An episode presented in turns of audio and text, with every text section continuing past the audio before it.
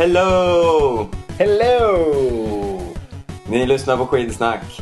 I vanlig ordning så är det skitsnack eh, som kommer tillbaks och eh, ja, man, eh, det är med lite tungt sinne Stefan. Ja, det här är då alltså vår säsongsavslutning. Eh, och det känns lite, ja, lite tufft. Mm. 14 avsnittet Ja. lyssnar ni på. Helt otroligt att vi redan har gjort 14 avsnitt och, och vi har ju eh, säkerligen ett gäng där ute som har lyssnat på alla 14 avsnitt och eh, det är vi väldigt tacksamma för och alla vi hade en jäkla boom där under skid-VM ett tag också så där vi hade någon, någon peak. Ja, det bara lyssning. exploderade i lyssning. Ja, helt otroligt. Herregud vad ni lyssnade. Ja, ja, jag förstår, förstår inte var ni alla kom ifrån. Men, Det var som ni bara satt hemma och... Ja, verkligen. Men det här är väl eh, då säsongsavslutningen kan vi säga. Eh, sen tänker man, eh, ja lite grann att man kanske får något ryck här eh, om ett tag och bara, ah, men nu har det ju hänt lite grejer och det var länge sedan vi, vi gjorde någonting så kanske man kommer ut med någon sån här mell- mittemellan säsongs special eller Någon något lite så här surprise-podd. Exakt.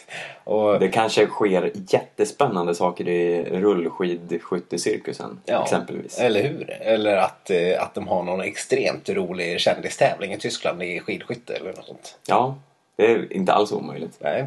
Eh, Så då, men eh, formellt så är det här säsongsavslutningen och med den kommer det innebära att vi har lite speciella eh, listor idag, topplistor. Eller hur Stefan? Mm, vi har tänkt att vi ska sammanfatta säsongen lite grann. Mm. Eh, lista våra, ja vad kan man säga, topp fem eh, fenomen eller händelser eh, som har satt prägel på säsongen. Precis. Eh, Så det blir lite speciale. Eh, Men det tar vi som vanligt i slutet av programmet. För vi ska väl börja med ändå att vi kan väl börja med det som har hänt precis här. Det har varit skidskytte-VM som har avslutats idag. Och eh, vi kan väl vara ärliga och säga att vårt intresse för skidskytte-VM har varit ganska, eh, ganska lågt. Mm, Kan man väl, Mm. kan man väl eh, lugnt säga. Eh, och eh, det har ju varit ett svenskt eh, storfiasko. ja. Eh, vad är vår bästa placering? Har du koll på det? Ja, Fredrik Lindström faktiskt idag kom ju topp 10 så att eh, det var ju ett oerhört fall framåt. Hade han inte eh, haft en, en olycklig bom där så, så hade han eh, kunnat vara med och tävla om medaljer i massstarten eh, som gick av stapeln idag. Det är söndag när vi spelar in det här. Eh, men han var ju till slut inte i närheten av någon pallplats men eh, ändå den bästa svenska placeringen i ett mästerskap som har varit fyllt av så här eh, jublande över 28 plats för typ eh, Brorsson och, och sånt. Eh, Så det, nej, det har ju varit ett eh, pisstråkigt VM får man väl säga. Eh, roligare eh, å andra sidan för Norge till exempel som har haft väldigt stora framgångar. På, Ja, för de brukar ha så tråkigt menar du? Ja, ja, men jag såg faktiskt att de hade eh, tidigare, VM, om det var förra året, var det nog helt oerhört dominanta och tagit åtta guld av, av 13 eller vad det vara. 13 låter ju orimligt, det måste vara ett jämnt antal. Men de hade tagit, nej, det är ju mixstafett. Eh, 8 av 13 guld eller något sånt. Eh, och nu har de ju inte gjort det, nu har de ju bara tagit eh, något guld i stafett. Va? Men eh, eh, det har varit lite mer spritt. Tyskland har ju fått eh, en dubbel världsmästare i Erik Lesser totalt oväntat. Så eh, det pratade vi om förra podden att det är bra för tyska eh, skid, där skidskytte är hur stort som helst. Eh, nej, annars så har det inte varit något roligt. Vi hade ett stafett, herrstafett där Fredrik Lindström inte var med. Och då kan man ju räkna ut hur det gick. Han hade någon eh, muskelskada tror jag det var. Ja. Och, och vi var faktiskt ganska bra med tills, eh, vad heter han, Eriksson Jens eh, Kristoffer? Kristoffer eh, ballade ur. Så vi blev väl 72. Men hur gick det för Peppe Femling? Fick han vara med? Ja, det fick han. Jag tror han gjorde en helt okej insats. Ändå. Men eh, nej, det var... Ja, jag tycker vi kan bara stryka ett streck över hela VM, med svenska insatsen i alla fall. Och, och titta vidare framåt. Däremot så våran eh, poddfavorit eh, Ole Einar kom ju i alla fall härifrån med en medalj i stafett. Och var på vipplingen att ta ett medalj i, i dagens masstart. Han blev fyra. Eh, och gick ut tillsammans med eh, de tre andra. Det var Jakob Fack och eh, Tarjei Bö och sen en tjeck som jag har glömt bort namnet på nu tyvärr. Men eh, Björndalen orkade inte hänga med och blev fyra men ändå en medalj till och han siktar ju nu mot hemma-VM nästa år. Säger han. Vilket, ja.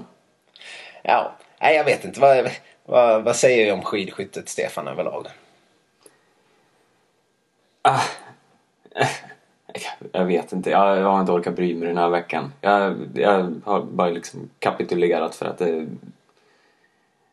det, det är inte vad det har varit. Nej, det är ju inte det. Det är ju bara trist. Eh, man har svårt att mönstra engagemang när det inte finns några svenska framgångar att hoppas på.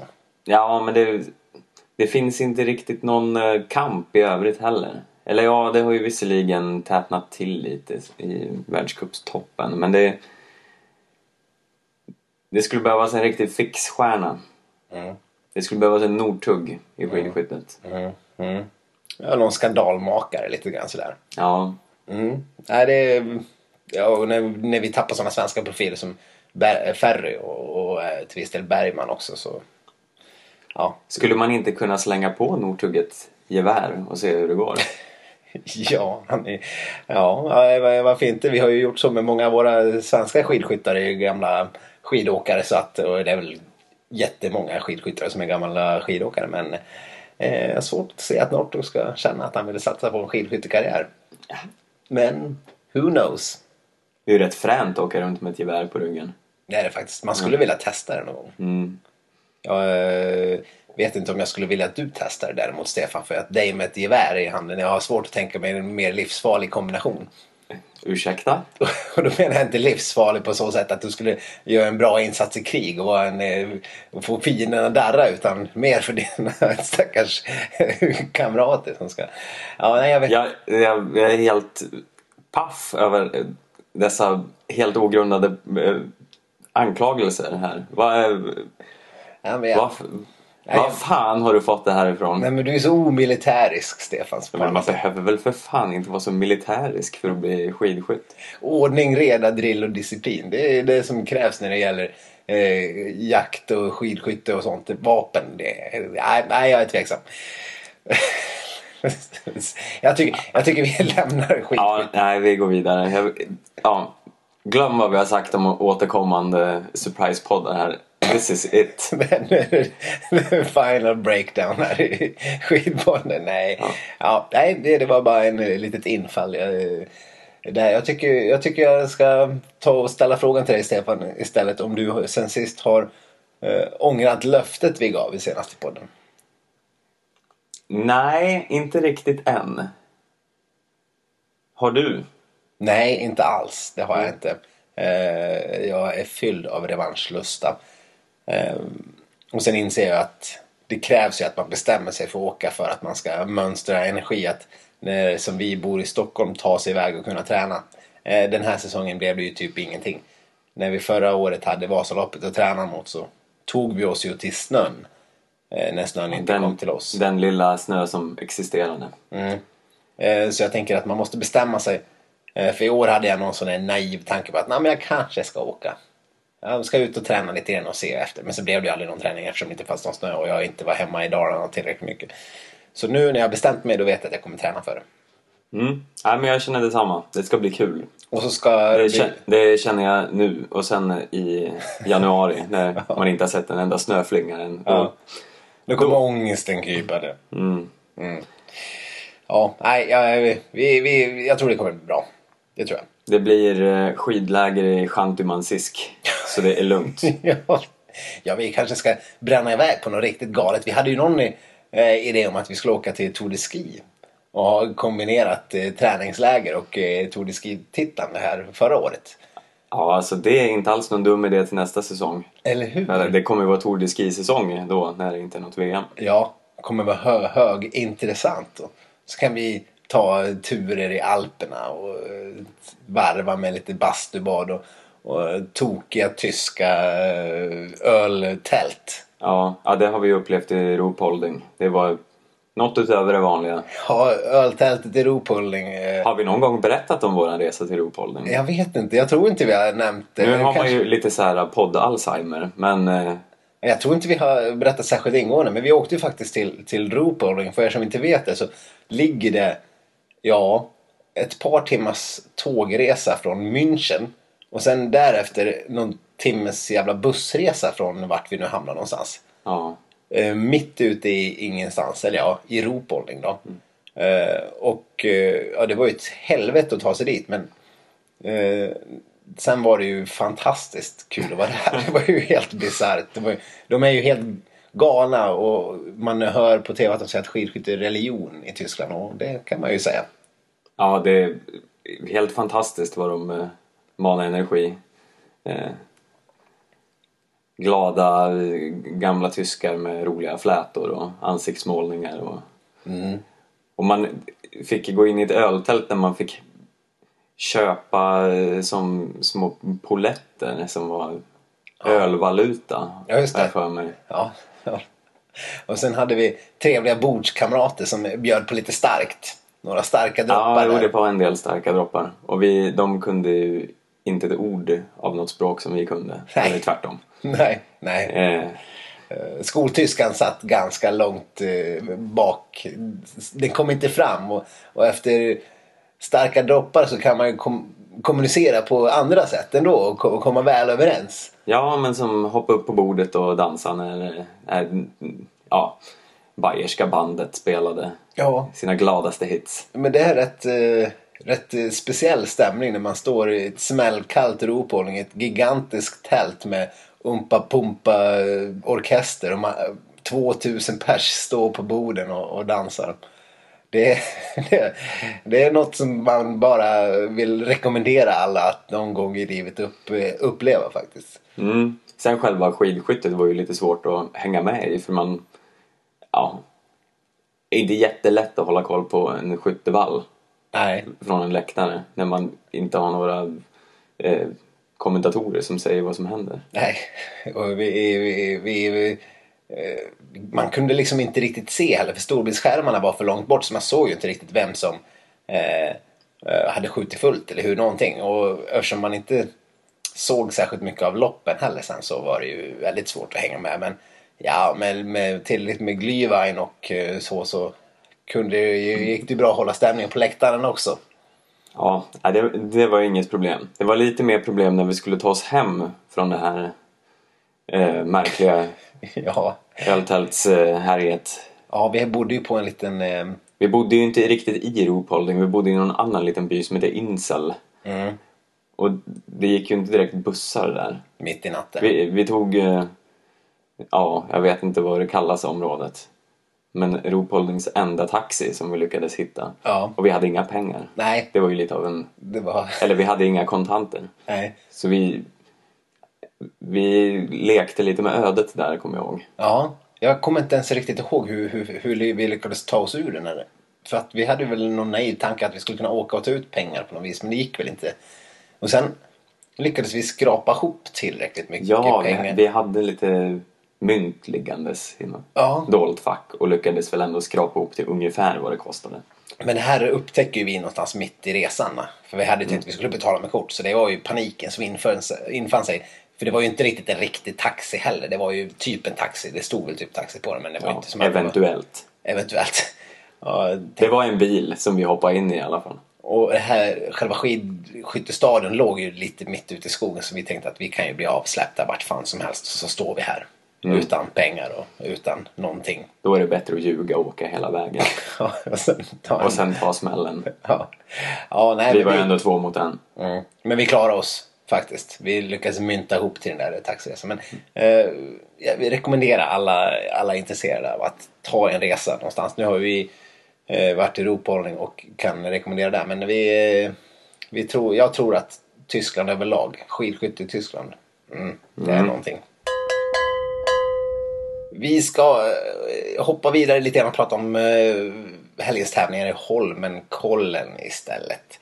Eh, vilket var Eh, Anders Södergrens sista framträdande på den stora scenen. Och eh, det blev lite grann som på, eh, ungefär som på VM. Han eh, kom på 17 plats. Eh, och eh, mottogs med enormt jubel när han kom in på eh, upploppet där i Holmenkollen. Där vi faktiskt har varit också Stefan. Mm.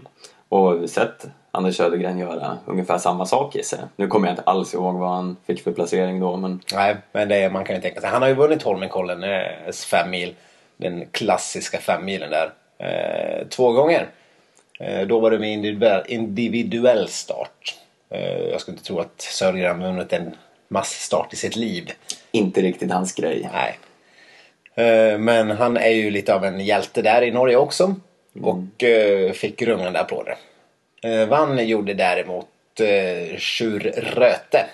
Den norska glada gamängen. Eh, som var en... eh, Menar att det finns icke-glada gamänger i Norge? Ja, men det finns det ju. De här Northug, han kan ju vara riktigt sur och tvär. Även om han... Okej, ändå. Ja, men vadå? Så, typ... Eh, Dählie var väl ingen sprudlande muntergök heller liksom sådär. Och, ah, det är klart. Alla är inte så här hurtiga som man kan tro. Det är bara jag som har extremt mycket fördomar här och går efter stereotyperna. Ja, det måste ju vara det. Ja. Nej, men eh, det var ju en, eh, en eh, fristil massstart som det nu är nu för tiden på alla fem milar och eh, ja, världscupsavslutningen. Eh, Sjöröte vann före Dari Colonia. Säger vi om eh, Colonia, eviga två? Ja, eviga tvåan. Den här säsongen i alla fall. Även om han har repat sig ganska bra. Men han verkar inte ha det där sista lilla uh, untset. Nej, Och, men jag vet inte, det var ju inte så himla spännande där eftersom Sundby redan har avgjort världscupen på förhand. nej. Det är ju bara att det är Holmenkollen. Daniel Rickardsson var eh, regerande Holmenkollen femmils eh, segrare men eh, var väl inte i närheten eh, alls. Jag vet inte ens vad han blev till slut men han var, han var helt kass. Hellner var eh, riktigt stark, kom tillbaks på slutet och blev femma. Men vad säger vi om Hellner egentligen, Stefan?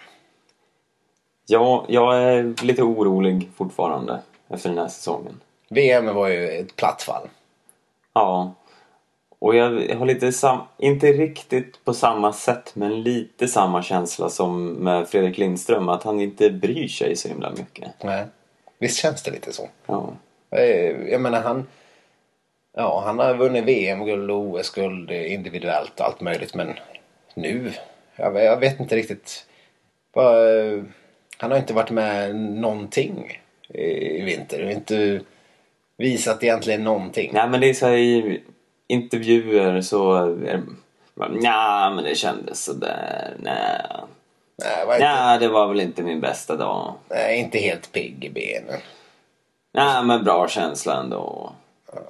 Men ja, nej det finns ingen geist där riktigt. Nej. Han väl liksom pokermätt.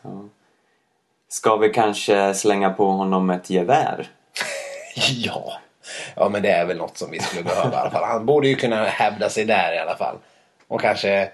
Eh, han är ju liksom eh, lagom... Lagom... Eh, lagom blåst för att vara skidskytt. Det känns som det känns som vad, att vad menar du med det? ja, det, var, det kanske var lite av ett påhopp. Men det känns som att... Ja, det var nog ett påhopp. Ska man lära sig skjuta gevär då ska man lära sig att inte tänka särskilt mycket. Jag tror Så det, men du menar att det är därför jag inte skulle lyckas som skidskytt? För att jag är för smart? du är för oerhört intelligent. Ja, ja men okej, vi Ja, kanske nej, kan nu- ha en sån här mellansäsongspodd ändå. Ja, Nu inser jag tack för den fina komplimangen. Min egen, det, det faller på sin egen orimlighet med mina teorier här. Men nej, men lite grann så. Visst, Björn Ferry är ju en, eh, en riktig tänkare, en grubblare. En, en, ja, som sagt konstnären bakom sånt som Snas i vas. Som vi har varit inne på förut. Där. Är det Pille Snas i vas till och med va? Mm, Eh, så kan det nog vara, ja. Eh, och eh, även eh, författare av en självbiografi som jag fortfarande inte har läst. Förlåt. Dåligt. Men eh, annars känns som att man, eh, det, man ska nog inte ha för mycket bekymmer när man håller på med skidskytte. Jag tror man ska bara man ska, man ska kunna koppla bort. Och heller eftersom han är så jäkla obrydd av sig verkar det som så kanske han kan koppla bort. Skulle kunna, kanske kunna bli bra. Mm. Ja, vi kanske kan skicka dit alla längdskidåkare förutom typ Kalla och Stina Nilsson. Ja. Lars Nelson, han... apropå folk som verkar vara... Ja, ja, i och för sig. Han håller på och programmerar och håller på med sina väderstationer och sånt. Va? Men jag tycker inte han, han ger något hyperintelligent intryck eh, överlag. Eh, så han kanske skulle bli en utmärkt skidskytt. Jag känner att det börjar, här blir bara en nedklankning av, av korkade svenska skidåkare. Ja, alltså hur, vilken turn den här, eh, det här ämnet tog. Vad pratar vi om? Holmenkollen? Ja, just det. Flykt från ämnet skulle man ha sagt i två minuter. Ja, ja men vi har ju haft ett, en dam tre mil också. Ja. Och eh, det slutade som alltid mm. ungefär med eh, eh, trippel Norge. Björgen Johaug och Jakobsen. Mm. Jakobsen som eh, ganska sent i loppet gick i kapp Kalla och körde förbi mm. efter att Kalla kroknat. Hon såg ut att vara med ganska bra. Kalla ja. ja. Kalla var ju med jättebra fram tills...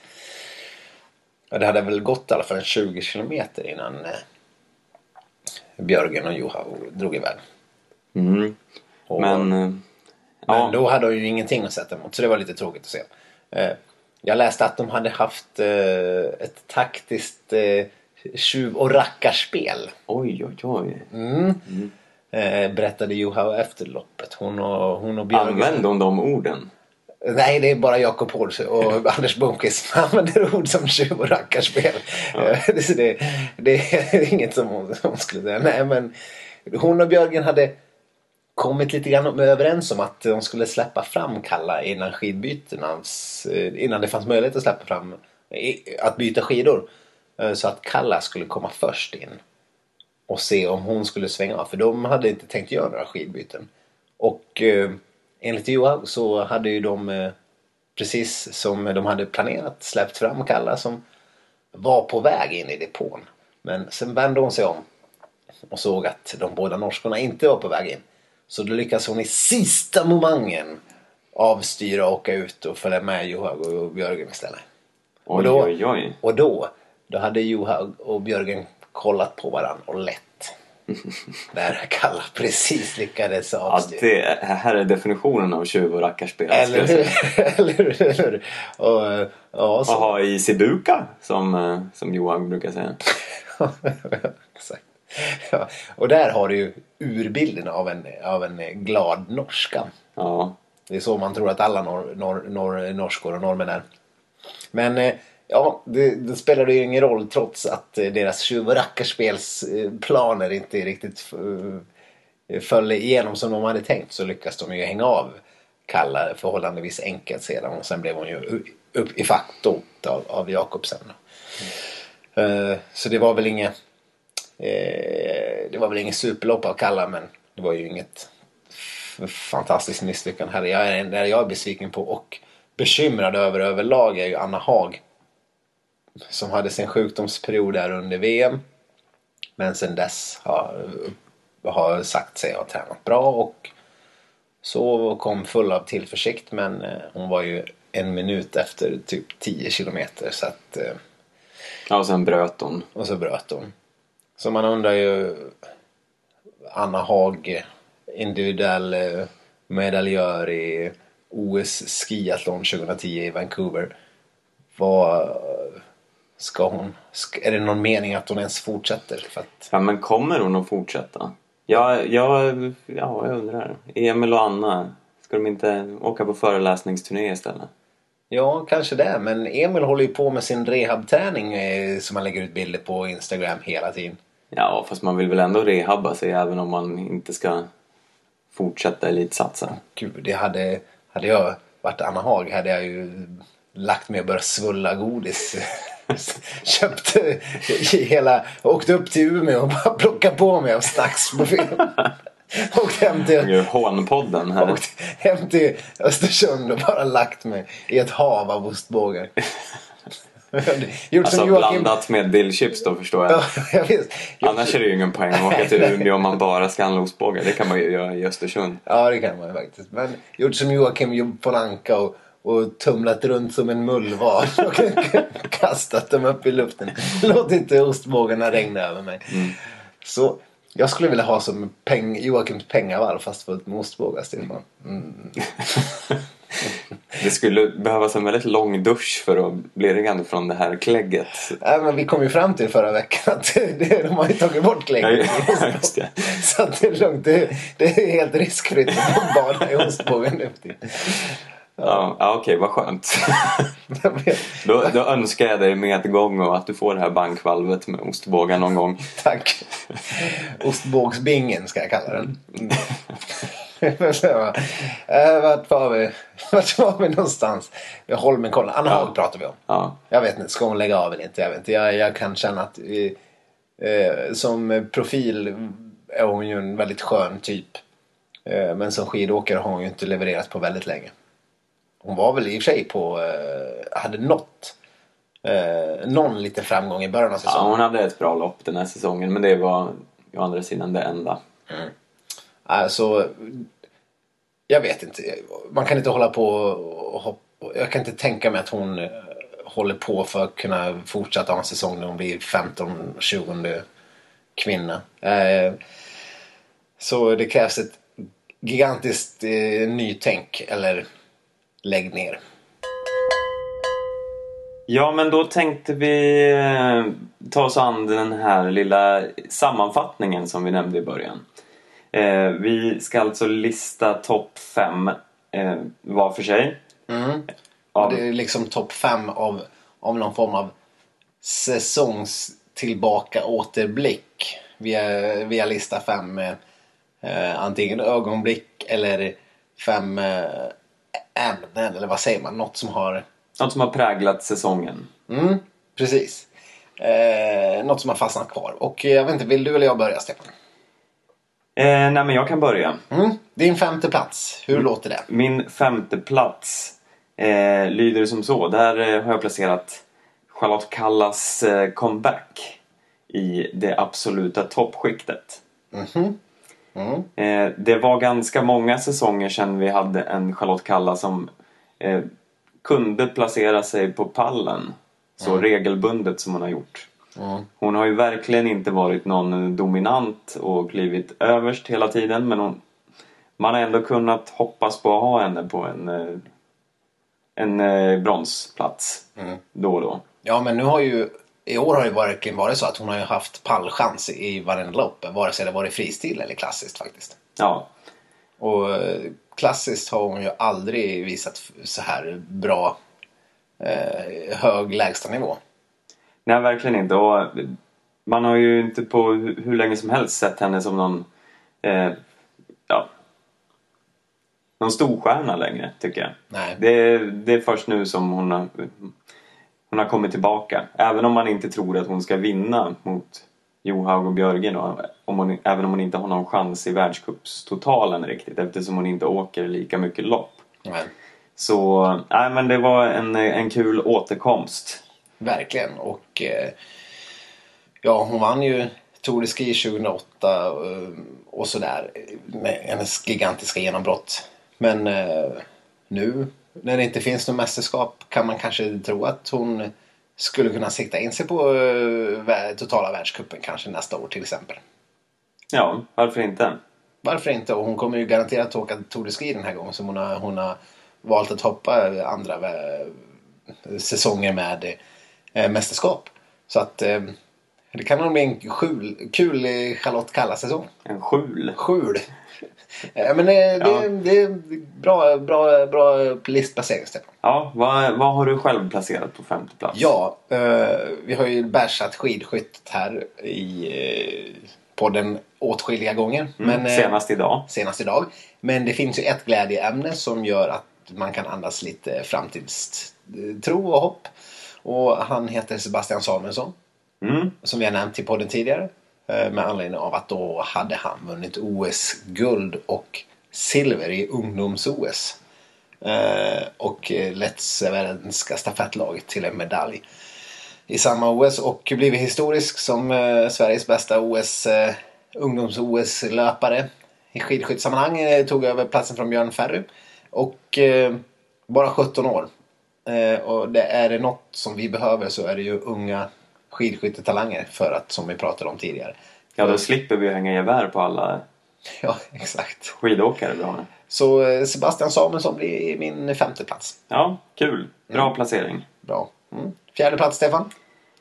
Eh, ja, där har vi den här trista klimatförändringen som har gjort att det inte finns någon snö någonstans. Vad menar du med klimatförändringen, Stefan? Det där är ju bara ett nys.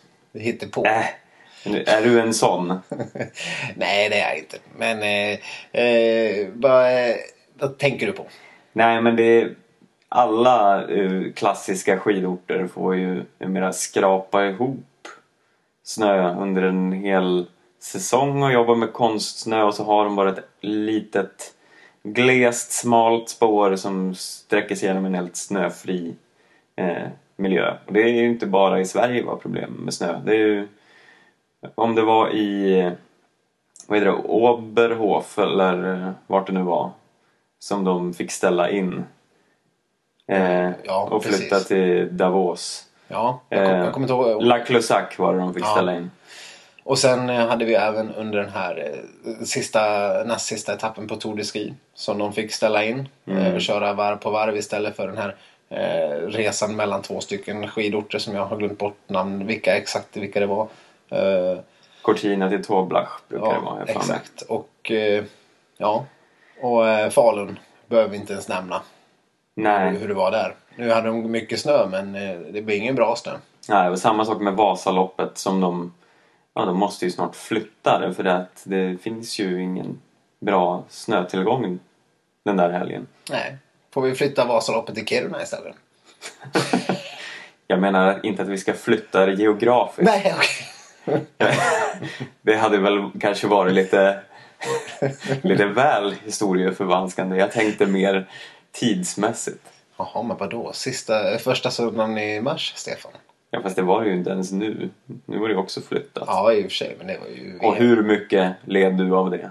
Nej, det gjorde jag inte i och för sig. Men... Eh, mm. Jag, jag känner nog hellre snö än att det absolut måste vara första söndagen i mars. Ja, nej, men bra, bra punkt. Mm. Eh, jag går vidare med min fjärde placering Som är Northuggs tårfyllda revansch. Eh, och det kan man säga lite vad man vill om. Eh, vi har ju tidigare fördömt rattfylleskandalen såklart. Och hans, hans ganska raljanta inställning till sitt eget brott. Ja, minst sagt.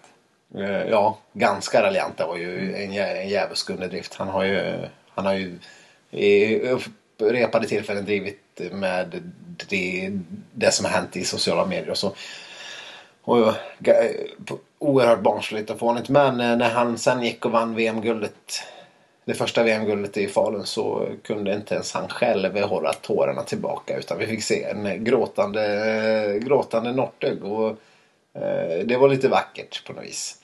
Ja, det var fint. Det var en ny sida av honom som vi inte har sett förut. Och en ödmjuk eh, Northug också som åkte och bugade åt publiken som i och för sig var 50% norrmän. Så att, men det var ändå i Falun. Uh, han var inte hånfull utan han var tårfylld, och ödmjuk och glädjefull. Och, uh, jag- menar, man ska inte underskatta Northugs betydelse, uh, hans attityds betydelse för skidsportsintresset. Men det är ganska eh, skönt ibland att se att han faktiskt har någon form av eh, riktig, riktig sida som, man kan vara, som kan vara sympatisk också. Det behövs ju för att man ska kunna gilla någon ordentligt. Mm. Det var min fjärde plats. Ja, eh, vi hoppar vidare till tredjeplatsen.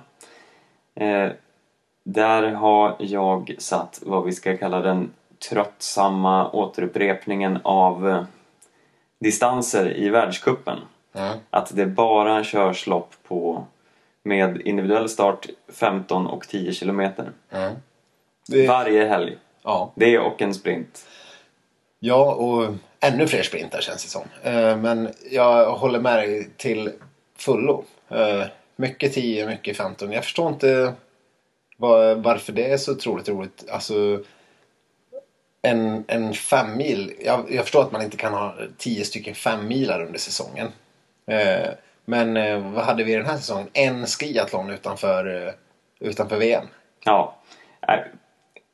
De borde kunna spränga in några fler udda lopp. Några till skiathlon. Kanske införa någon ny distans. Mm. Någon... Ja, jag vet inte. Ja, men det borde göras något mer. Nu har vi ju Tour de Ski som, som där de blandar och ger lite grann. Eh, Men det, jag tror det är därför man tycker Tour de Ski är så kul. För att det är lite variation. Ja. Nej, men de här tröttsamma 15 loppen och 10 loppen Nej, det är ju det är inte så, så jäkla spännande. Och bara massstarter. Varför inte, varför inte spränga in eh, någon, någon, eh, någon skön indiv- fem eh, mil med individuell start. Eller kanske, eh, ja som du säger, hitta på någon ny distans.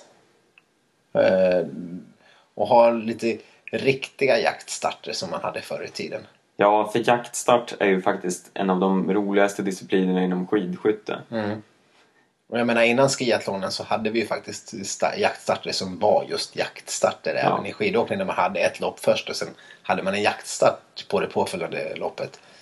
Eh, det kunde vara att man kanske hade en 15 kilometer klassisk med individuell start och sen var det en jaktstart eh, på det. Sånt är ju kul. Mm. Mer sånt. Det är ju oerhört spännande. Vi får ju bara se det i Tour de Ski som det är just nu. Eh, nej, kan vi be FIS gå in och mixa lite grann så vore det bra. Mm. Och då till din tredje plats. Eh, min tredje plats är Johan Olssons eh, guldbragd.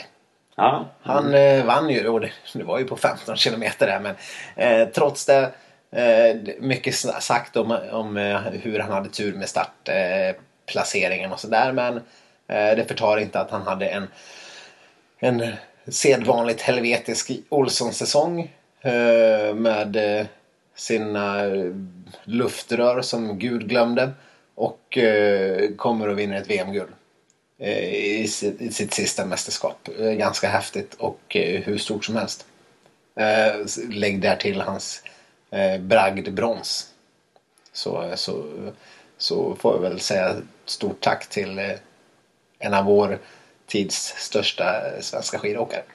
ja, det känns lite vemodigt. Vad ska han göra nu egentligen? Vad är det sagt? Ja. Ska han sluta helt och hållet? Ska, han har inte sagt någonting om någon långlopp och sånt där va?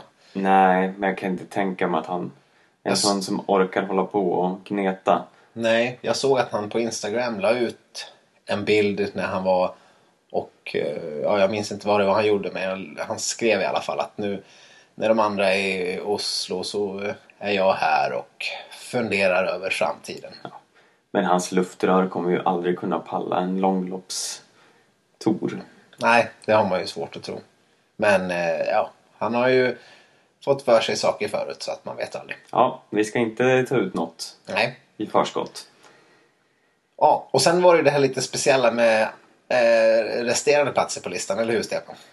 Ja, men här har vi varit eh, fullt överens kan man säga. Så Verkligen. Vi, vi har gemensam eh, plats två och plats ett. Det blir väl så när man eh, snackar skidor tillsammans i eh, en, ett halvår så här och att det kanske finns en viss konsensus i våra tänk. Ja, men vi inleder väl med andra platsen här då. Eh, där har vi placerat den, eh, den norska dominansen.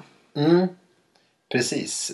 På damsidan i totala världscupen så är det norskor på plats 1, 2, 3, 4, 5 och 6 om jag inte missminner mig. Eh, ja, vad säger man? Ja, nej det är ju inte särskilt kul för sporten. Nu hade ju Kalla säkert sprängt sig in där ifall hon hade kört Tour de Ski och, Ja, och, och satsat. Men eh, men det är ju bara hon i sådana fall. ja, Och det finns säkert ännu fler norskor runt omkring som skulle kunna... Nej, det är ju bekymmersamt. Det vet de i Norge också. Eh, Men vad ska de göra? Bli sämre kan de ju inte gärna bli. Nej, det är ju inte riktigt deras fel. Det är ju snarare alla andra länder som måste titta på vad Norge gör som är så eh, bra. det- Step up. Men jag menar, finns det något att försvara sig mot? De har ju sin bredd bara. De har ju så oerhört mycket fler utövare än vad vi har här i Sverige till exempel. Vad, vad kan man göra? Ja, det är svårt. Ja men skicka Maria Rydqvist på en jävla träningsläger med norskorna. Ja, Alltså hon måste ju kunna bli lite bättre då. Ja, det kan man ju tycka. Inte för att hänga ut just Maria Rydqvist men exempelvis. Nej, jag förstår vad du menar. Nej, vi, på här sidan är det ju tack och lov lite mer jämnt. Även om vi har sett framförallt i sprinten en, en löjlig norsk dominans den här säsongen också. Kanske tack vare för att vi haft svenskar som har inte alls levererat som de borde ha gjort. Theodor Pettersson och Emil Jönsson. Ja, sprint har ju ändå varit lite våran eh, grej. Ja, vi har ju ändå varit världsledande på sprint under många år. Eh, nu är vi inte alls i närheten av det längre utan Norge har tagit över fullständigt. Och det är ju trist.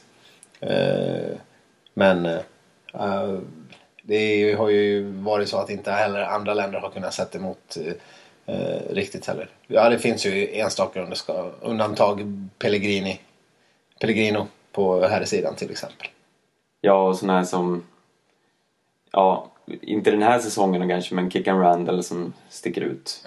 Och ja, Men annars är det ju Östberg och Falla och Björgen som sopar rent liksom. Ja, så eh, norska dominansen bekymmersam och eh, svårt att sätta fingret på någon form av lösning. Det är ju bara alla andra länder som måste steppa upp. ja skärp er världen. så, så kan man väl säga. Men eh, vi går väl vidare till det ändå som kanske är ett, ett steg i lösningen på föregående punkt. Ja, Som vi båda hade som nummer ett. ja och då... Jag får lite rysningar när jag tänker på det. Men eh, våran eh, framtida eh, skiddrottning som presenterat sig på riktigt den här säsongen. På riktigt fullaste allvar. Stina Nilsson, Silver-Stina. Som har tagit oss med storm. Ja, Va? Fy fan vad hon verkar kunna bli hur bra som helst. Hon är alltså inte 22-23 som vi har sagt i den här podden. För vi har ju inte riktigt kunnat tro att hon är så ung som hon är. Hon är 21 år gammal. Och tog tre silver i VM. Det är ju rätt unikt. Ja, och eh, hon har ju inte gjort så många andra lopp men bevisat att hon kan klara sig på längre distanser än sprint. Och det känns ju väldigt tryggt. För det är sällan vi får fram en sprintåkare som man direkt tror på. Nej. Och tänk när hon har några mer tusentals timmar i de där benen. Då kan det gå hur bra som helst. Får hon vara, jag tror att får hon vara skadefri under sommaren så kommer vi kunna se ett ännu större genombrott för henne under världscupsäsongen nästa år. Ja, ja det, det, en av de största anledningarna till att man redan börjar längta till nästa vinter. Ja, faktiskt. Det är det faktiskt. Hon, man, man vet ju inte riktigt hur bra hon kan bli. Kan hon, hur, ja, hur snabbt kan hon bli bäst i världen? Är frågan. Mm. Och hur eh, lång tid kommer det dröja innan Björgens ålder börjar tala emot henne? Precis, Björgen är ju inte direkt puren. Eh, och eh, Joa och Kalla har ju ganska många år kvar förmodligen. Men det är ändå inte liksom... Om fem år är vi ju är vi i något helt annat läge. Och då är, då är Stina Nilsson 26 bara. Mm. Herregud. Nej, vi längtar till nästa säsong nu. Skit i sommaren. Skit i sommaren. Ja. Den här vårsolen som ni har sett nu senaste dagarna. Fan, fuck it. Så Stina Nilsson, grattis till säsongen och till att du på både min och Stefans lista knep första platsen över utropstecken. Eller, eh, ja, jag kom av mig helt. Ja, nej. Tack Stina. ja. Vi, vi saknar ord. Vi saknar Tydligen. Vi har bara en sak kvar och det är att tacka för den här säsongen. Verkligen. Eh, och tack för eh, alla glada tillrop. Ja. Eh, och för att ni har följt oss och för att ni har gillat våra bilder på Instagram och pratat med oss på Twitter och, och sånt. Och vi Och lovar... skickat gratis hamburgare och... Skickat gratis hamburgare. Vi, ingen nämnd, ingen glömd på den fronten. Nej.